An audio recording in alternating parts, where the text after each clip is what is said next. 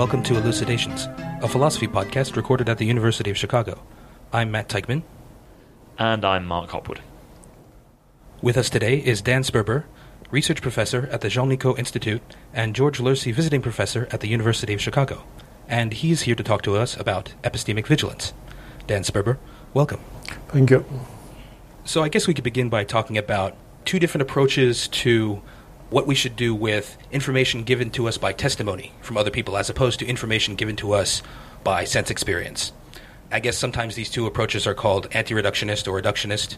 So the one approach would be something like information we receive by testimony is not something trustworthy, only information we receive by the senses is trustworthy. And maybe the other position would be something like we are by default entitled to trust information we hear from others. What's your position on that question? Do you think we're by default entitled to trust what other people tell us is true? Are you going to trust everything I'm going to say? Um, Commit yourself now. yes. Yes. But that's well. not true. You don't mean it. so, so uh, in fact, uh, it's not true that we do, to begin with, whether we're right or not, that we do trust everything we're told. Certainly not philosophers who are in, in the business of criticizing each other all the time. But even in, in ordinary life, uh, there are indeed many situations where we uh, trust testimony from others, and also many situations where we're skeptical, and others where we just distrust. So the, the, the two positions you are thinking of discussing are, are on the one hand, one view which says that testimony is indeed like the senses. It's a fundamental source of information from human beings. If you think of a young child, uh, what other way does she have to become a competent human being than to trust testimony of her parents, of her caretakers, of others? Uh, our reliance on information from others is uh, not something that we can give up. We need it. And therefore, on this view, from this statement of fact that I've just made, some would infer that it's not just a fact that we rely on others that we're entitled to do so, that indeed our default attitude should be to believe others unless we have some specific reason not to, and that just as we have to rely on our senses, and we need very special circumstances to doubt the testimony of our senses, we have to rely on others, and we need special circumstances not to. Another view is that it's not that you should distrust testimony because that in, in general because that would put you indeed in an impossible situation of not benefiting from the communication of others uh, and that's not a real option. Uh, but that you should have reason to trust those whom you trust so are maybe some people who have reason to trust practically all the time uh, like people you know are competent and benevolent towards you but even then, these people on some matter may speak beyond the domain of their competencies, and then you should trust them less. But if you think of testimonies in general, each and every time you should have a reason to trust. You should evaluate the testimony to be entitled, to be justified in trusting it. And so that's the reductionist position. You have to reduce the information you get from testimony to reasons to uh, trust it, as opposed to the non reductionist view, which says a testimony is in the human condition a way into knowledge that has just as much legitimacy as the testimony of the senses, or at least a comparable kind of strength. So it seems like, from what you've said, there are two kinds of questions, at least at first, that we might ask about testimony. So one is the descriptive kind of mm-hmm. question How do we actually treat testimony? As a matter of mm-hmm. fact, what do we human beings do? How do we treat the testimony of others? And then there's a question that might be connected to that, which is the normative or the mm-hmm. prescriptive mm-hmm. question. How should we mm-hmm. treat testimony? And there, you've mentioned there's a very strong tradition of thinking, well, we should, all things being equal, at first, trust testimony. That's where we start from.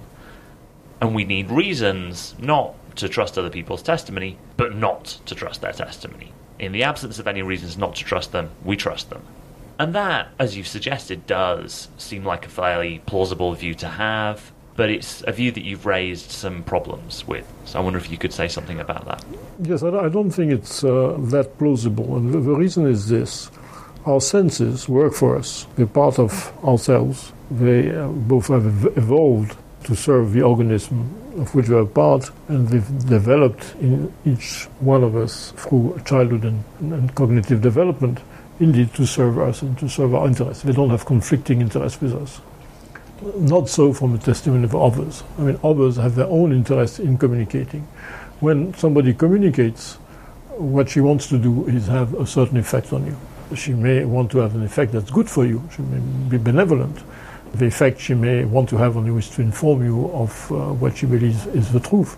But that's just one possibility. Even when this is the case, she wants you not to inform of the truth in general because there are so many truths which are totally irrelevant. She wants to inform you of truth which, for instance, may guide your action. And she may have a certain view of what you should do, which may be, again, benevolent. She thinks it would be better for you to do this or that, or more selfish. She may want you to do this or that because it's good for her. Even if it's benevolent, you don't necessarily have to accept that she knows what's good for you. You may want to decide yourself. So, in any case, in many uh, situations of communications, there is only a partial convergence between the interests of interlocutors, and there's a certain degree of, of divergence. So, from the point of view of your audience, what you want from communication is genuine information, basically, genuine and relevant information from the point of view of a communicator, what you want is to achieve a certain effect, which for whatever reason is desirable for you to achieve. Again, whether it's altruistic or, or egoistic. So that makes this difference of interest between the interlocutors such that communication isn't and cannot be reliable in the way uh, perception is. Again, it doesn't work in our interest in a systematic manner. Uh, on the other hand, we indeed depend on communication greatly, and a lot of it is benevolent and is done for our benefit.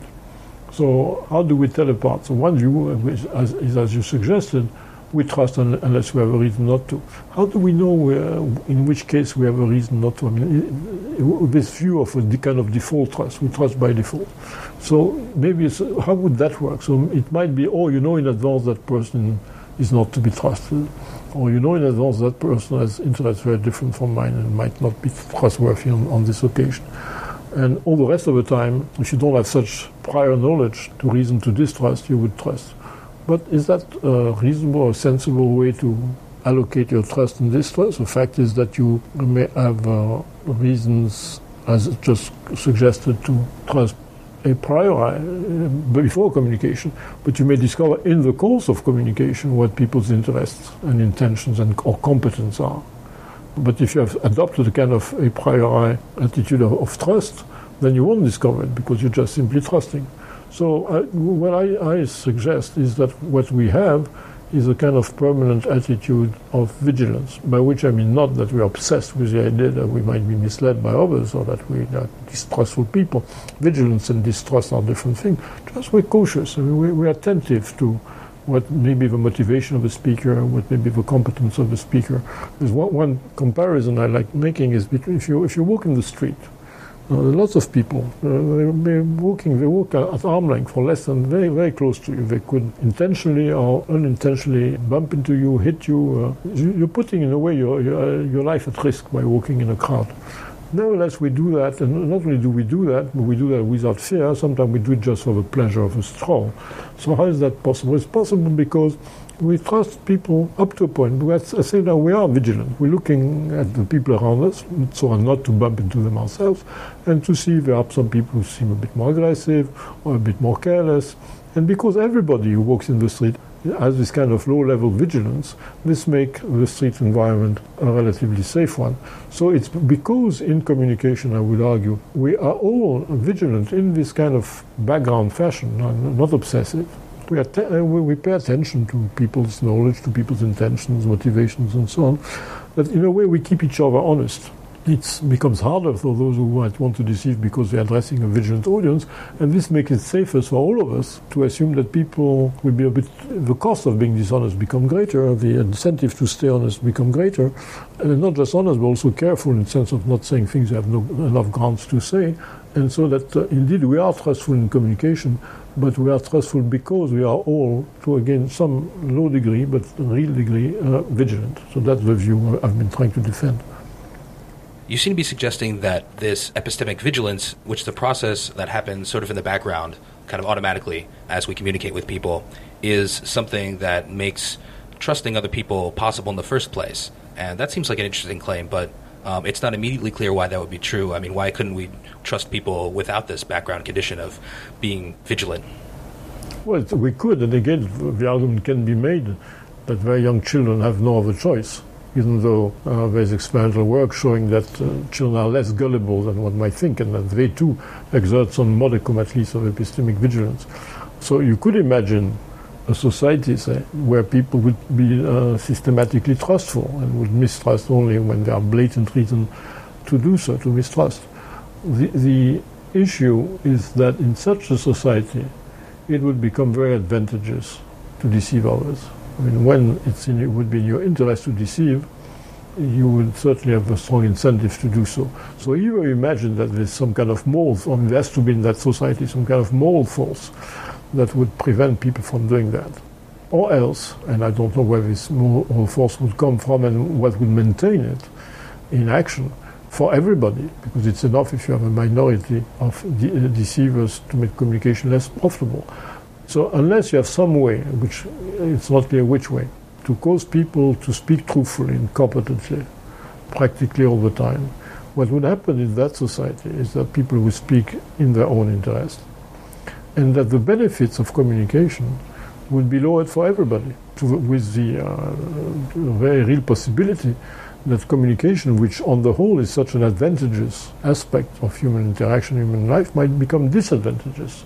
So the very stability of communication as a human practice would be threatened if people in communicating could freely be guided just by their interest and without uh, having basically to fear at least failure of communication and possibly some kind of diminution of a reputation, I mean, some cost by communicating either in a dishonest manner or in an irresponsible manner.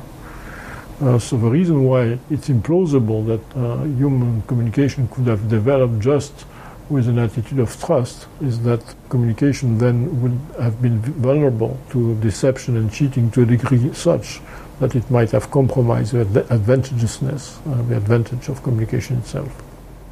So, in other words, it's because we're policing each other all the time that it's reasonable to assume that, that we're conveying information to each other in a trustworthy manner. Yes, well, it, when you put it like that, I'm, I'm feel very unhappy because I don't like to think of ourselves as policing each other all the time. It's, it's a bit too strong. It's because we are psychologically sophisticated that it's reasonable to trust each other most of the time. That is, we, we are aware of people's motivation. We are aware that people tend to overestimate their own competence and will often assert things when they don't have sufficient ground to do so.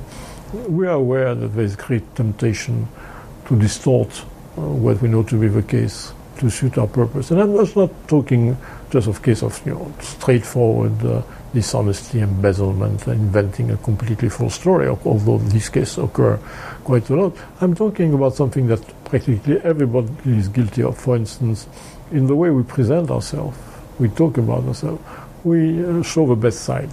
So we're not awfully dishonest, but we're not perfectly honest either. And we know that about each other. So we may fall prey to uh, the uh, nice picture that another person give of herself if we want to, but we don't. We're able not to. I mean, it's uh, so it's not policing is too strong a term, but uh, a certain kind of psychological sophistication, I think, is at play in human communication all the time. So we've been talking about the question of how we should treat the testimony of others. That's to say, the normative or the mm, prescriptive mm. question. But we've also clearly been touching on the descriptive mm. question. We've talked about how we actually behave, how we may have evolved to behave. Mm. And your work is work that's drawn not just on the philosophical tradition, but also on experimental psychology. And mm-hmm. you've used experiments in psychology to support your work. I wonder if you could tell us about a couple of those experiments that are pertinent to this point and how do they support your view? Well, sure. First, I mean, there are experiments done, for instance, by Alexander Todorov at Princeton, which I find very uh, telling, and, and which show this that people encountering new faces, new, new individuals, almost the first thing they look at and look for are signs of trustworthiness or untrustworthiness. It might seem strange in the sense, how can you see trustworthiness in somebody's face? Well, we seem to assume that we do. The experiments that Todorov did was to show pictures of faces for either a tenth of a second, very little time, or to let them look at the pictures for as long as they wanted. And then to ask uh, judgment of attractiveness, aggressivity, aggressiveness, sorry, uh, uh, and trustworthiness, a number of features like that, on the basis of this very short exposition or this longer exposition. And the striking fact is that if you look at how much looking longer modifies your initial impression, where you get the least uh, Uh, modification is for trustworthiness, so which you immediately form an impression of trustworthiness, which is less likely to be modified if you can spend more time looking at the face. And what this suggests is not necessarily that your impression is right. In fact, it's rather strange that, you know, how can you tell if in tenth of a second by looking at a picture if a person is trustworthy or not? The only, I'm citing this experiment because it shows that this is the first thing we look for. We, that's just a good illustration of how much we care about uh, other people's trustworthiness. Of course, if we by default assume that people are trustworthy, we wouldn't be doing that. Take this evidence just as showing this. Now, more contentful and positive experiments have dealt with two aspects of vigilance, epistemic vigilance. So when you can, to be epistemic vigilant towards the information that's communicated to you, you can attend to two major uh, dimensions. You can attend to the trustworthiness of a source. Some people are more trustworthy than others, at least in a certain situation and on certain topics. So you may decide, to pass judgment on the trustworthiness of a source of information. And you may also pass judgment on the uh, believability of what people tell you. So, you know, one question you may ask is whom to trust. Another question is what to believe. And so experiments have been done by a number of uh, researchers and some by us on these two aspects. So, for instance, with a student of mine, former student of mine, Olivier Mascaro, we've done quite a bit of work on the development of uh, vigilance towards the source in young children. And we've shown that uh, children as young as three and probably even earlier will trust the information given uh, by a nice agent more than they would information given by a, a mean, a nasty agent. We do that with little puppets, one being described and shown to be nasty and the other being described and shown to be mean. And you know, three-year-old will trust one rather than the other, when in fact both, when they communicate, present themselves as trustworthy and authoritative and so on. Whether you mean or not, when you speak, you speak as being cooperative uh, and imparting information that can be trusted. We've shown that four-year-old capable, if they know that an individual is a liar, to discount the information that individual communicates and in fact draw inferences from this falsity. Three-year-olds don't do that. We've shown that between four and six, children understand better and better the possibility and the mechanism of deception and will be particularly uh, cautious when they know that the interests of a communicator are in conflict with their own interests. It's also the age where there's a lot of observational and experimental evidence showing that children themselves become master at deceptions. So before that, they may the, lying of a three-year-old is typically denied. I didn't do that. You know, did you do that? No, no, no, no. The, uh, but you know, inventing a story and so on is in order to mislead others is harder to do. And in fact, children typically start doing that around the age of four or five. And our suggestion is that what happens around that age is precisely that children become acquire this kind of level of psychological sophistication when they understand that people in speaking have various levels of competence and various kinds of motivations. Uh, they don't become obsessed by that no more than we are, but it becomes a permanent dimension of their uh, interaction, in particular their uh, communicative interaction with others. So that, that's one type of experimental work. We have done other work has to do with the content of information, not so much who to believe, but what to believe. And so, how do we? Uh, how is it that certain things seem to be much more believable than others?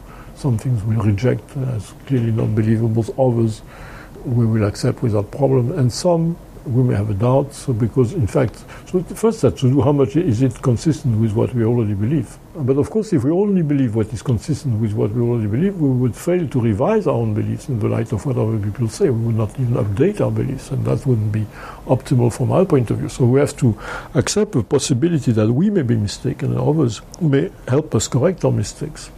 So, but how do you do that? I mean, what's, what kind of reasoning is involved? So, suppose somebody whom you trust, so if you look at the, reliability of a source, is a highly trustworthy person on the topic on which she's talking to you, and she says something that contradicts what you already believed, then in that case, in any, you have to revise something. Either you revise your belief about the subject at hand, or you revise your belief about the trustworthiness.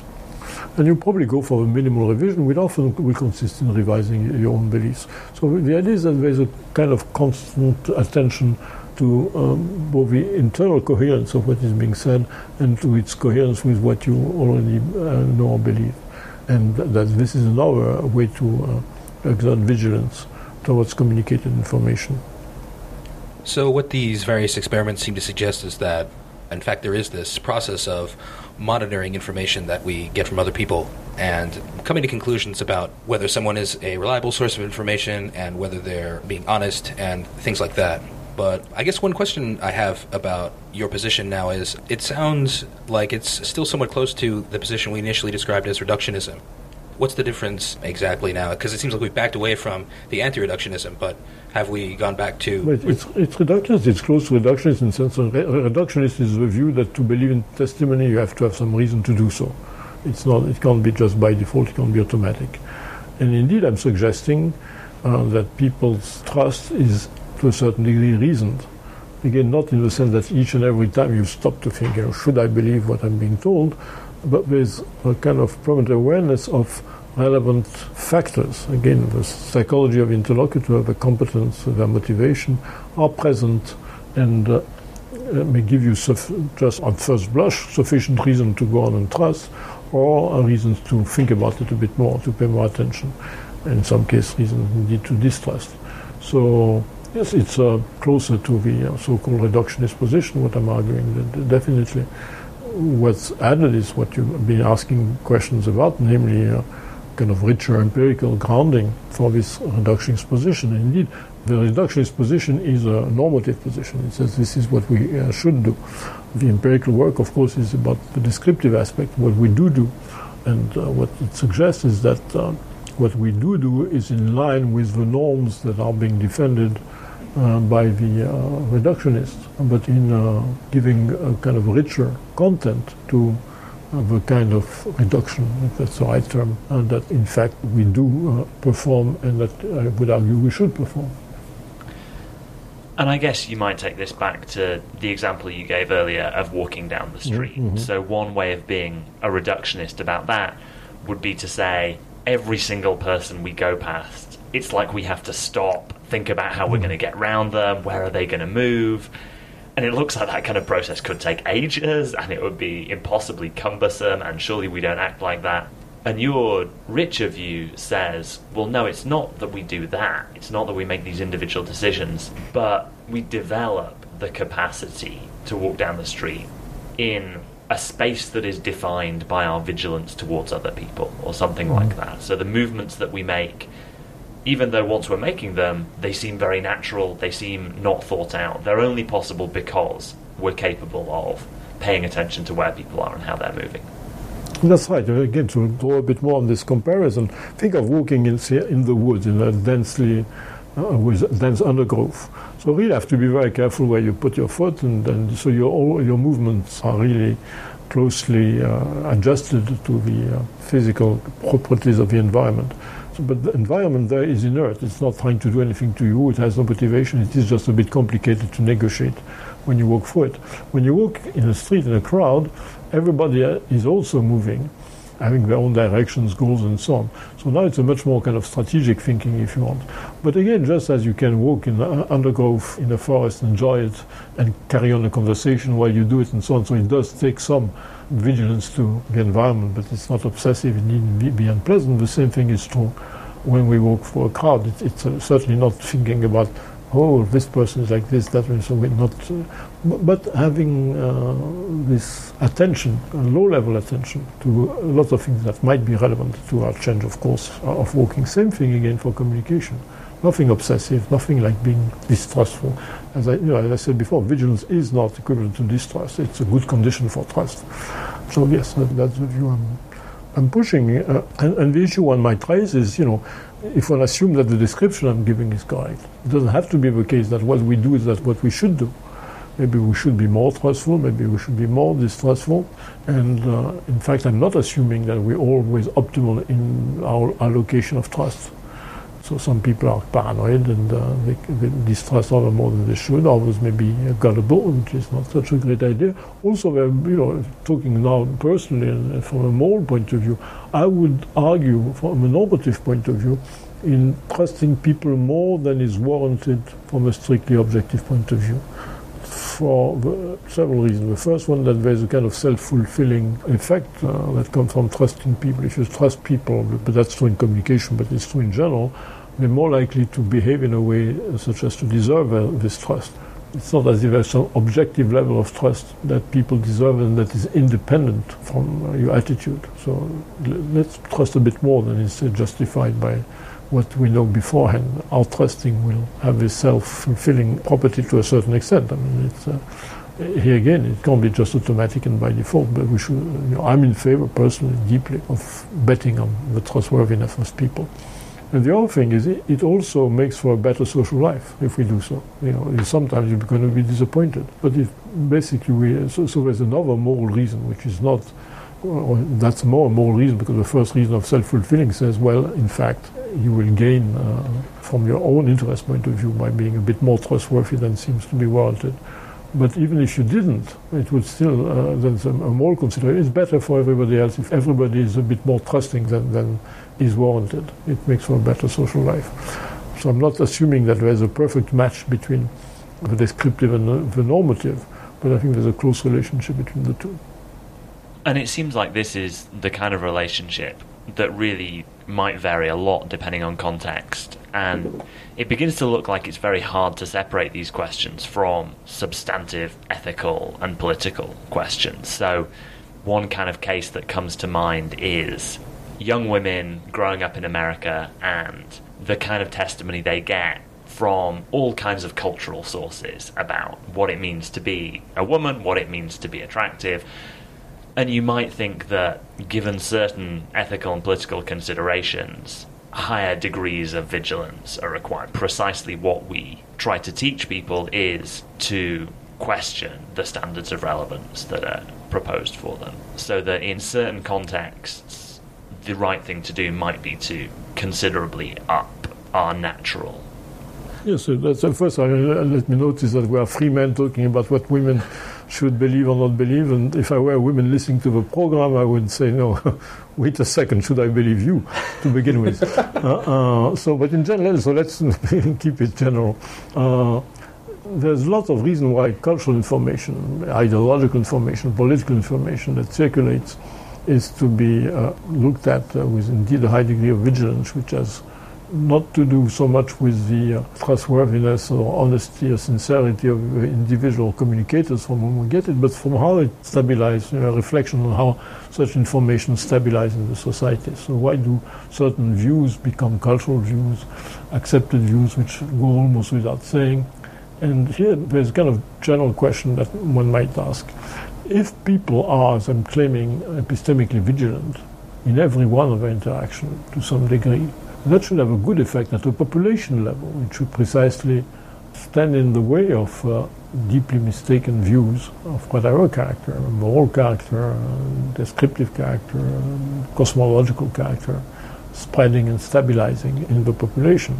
But it doesn't seem to be the case. I mean, it's, uh, we would all agree that a lot of extremely implausible views stabilize in all cultures again, both of a descriptive kind, explaining what the world is and what, how it became what it is, and of a moral kind. And one of the uh, issues that I've been interested in, in fact, I've come to study epistemic vigilance from that issue because I've come from the social sciences and philosophy and the social sciences initially, is what explains this stabilization of these often quite irrational beliefs or unsustainable uh, values at the collective level. So one view would be to say, well, when you recognize something as being a piece of cultural information, you're not vigilant anymore. Oh, it's shared by the culture, therefore accept it, and you don't question it. So you may question what your friend or your neighbor says or your partner, but you don't question these generally accepted views. And it's a view that's very common in the social sciences and even in psychology that, you know, there's a kind of, you internalize the culture basically. Culture is something that you, you accept because it's the culture. And I'm not convinced that this is correct. I think that you get it through individual channels, you know, from your friends, your parents, your peers, older people, and so on and so on. That's how you uh, get all this information. So you get it through so many uh, thousands and thousands of acts of communication, which are not different, and they don't, you know, they don't come as classified. This is cultural. They're not different from communication in general, and you approach them in the same manner. But what I think we have is so it's not that vigilance doesn't apply to this kind of cultural communication or communication of cultural content, is that it's not very effective at filtering it. Uh, because of the fact that your interlocutor, uh, your friends who tell you, you know, this is what we believe, this is what you should do, and so do not speak with their own authority, but are just the channel, the authority of others who are also channeling the authority. So it's kind of seemed to be backed uh, by a vast number of witnesses or, or, people. And there seems to be a sensible rule that if you know several sources of information say the same thing, that gives you stronger reason to believe it, that if only one of them does. But that's rule, if you think about it, is not absolutely true and formulated like that. But various testimonies have to be independent of one another, then they do reinforce one another. But if they all copied one, uh, you know, this, for instance, an initial single source, then they're not stronger than the initial single source if moreover in, in, being transmitted the change in content, then they don't even lose whatever authority the initial source had, and that is typically what happens in the transmission of cultural contents. But it gives the impression, so you'd have to be able to rethink simple rules like, you know, more people tell me the same thing, greater reason to believe it, from the day-to-day case where the people who tell you uh, things are people you know what they talk about are things which are familiar, to the, the more general case of cultural information transmitted by people who may also not be your close friends, but uh, people in the society at large, or at least who are being, even if it's your friends who speak to you, people who are close to you, they channeling in people who are not. And there, the mechanism, vigilance, which are effective in face-to-face interactions, where what is being transmitted is information about local situations, local events, local mental states when these are transferred to information that comes from much further away in social networks, I think the, the mechanism of individual or small scale uh, epistemic vigilance fail to filter information properly. Unless precisely you get, and that's when it becomes in, interesting, mechanism of epistemic vigilance, which are not of a psychological nature anymore, but of a sociological nature. You get institutions organizations, norms, social norms, which aim at uh, filtering information, at establishing vigilance in a socially coordinated manner. So you get that, for instance, in judicial procedures. Uh, there, are, there, are, procedures which you find in various ways in all societies, aiming at precisely establishing the reliability of testimonies, what to believe, when, and so on, uh, with contradictory uh, exchanges on, on their values. So you, you find the judicial procedure in traditional societies and so on, which are a kind of uh, social organization of epistemic vigilance. They may be corrupted, they may be uh, there may be power relationship that uh, them and so on, but basically the, the, sense that you need to organize finding of facts collectively in a justifiable manner is exemplified across human societies. Or to take another obvious example, if you think of uh, scientific organization, practice, and institution, they are very much in the business of epistemic vigilance. So just take very simply, uh, if you're a scientist or philosopher of that matter and you want to publish a paper, you send it to a, a, journal where it will be peer reviewed. It may be uh, peer reviewed in a manner that's anonymous, so it's, it's, judged not on the basis of the source. If it's anonymous, blind peer reviewing, it, the reviewers won't know who the author is or are, uh, so they judge it just on the basis of the content. Uh, but if now you, you get accepted, you're published in a good journal, then it gets published with your name, and then your credibility, so the, you get a reputation, which by publishing in good journal, by being granted a PhD, by uh, uh, having a, a, job in a good institution, all that contributes to your believability. Now, of course, the system is very imperfect, but it still does play, uh, with great imperfection, a role of epistemic vigilance. It, it, it does sift and sort sources of information in the science in a way which tends to put tends to put the most reliable on top. Dan Sperber, thank you very much for joining us. Thank you for having me. To listen to future episodes of Elucidations, you may consult our website at philosophy.uchicago.edu slash podcasts.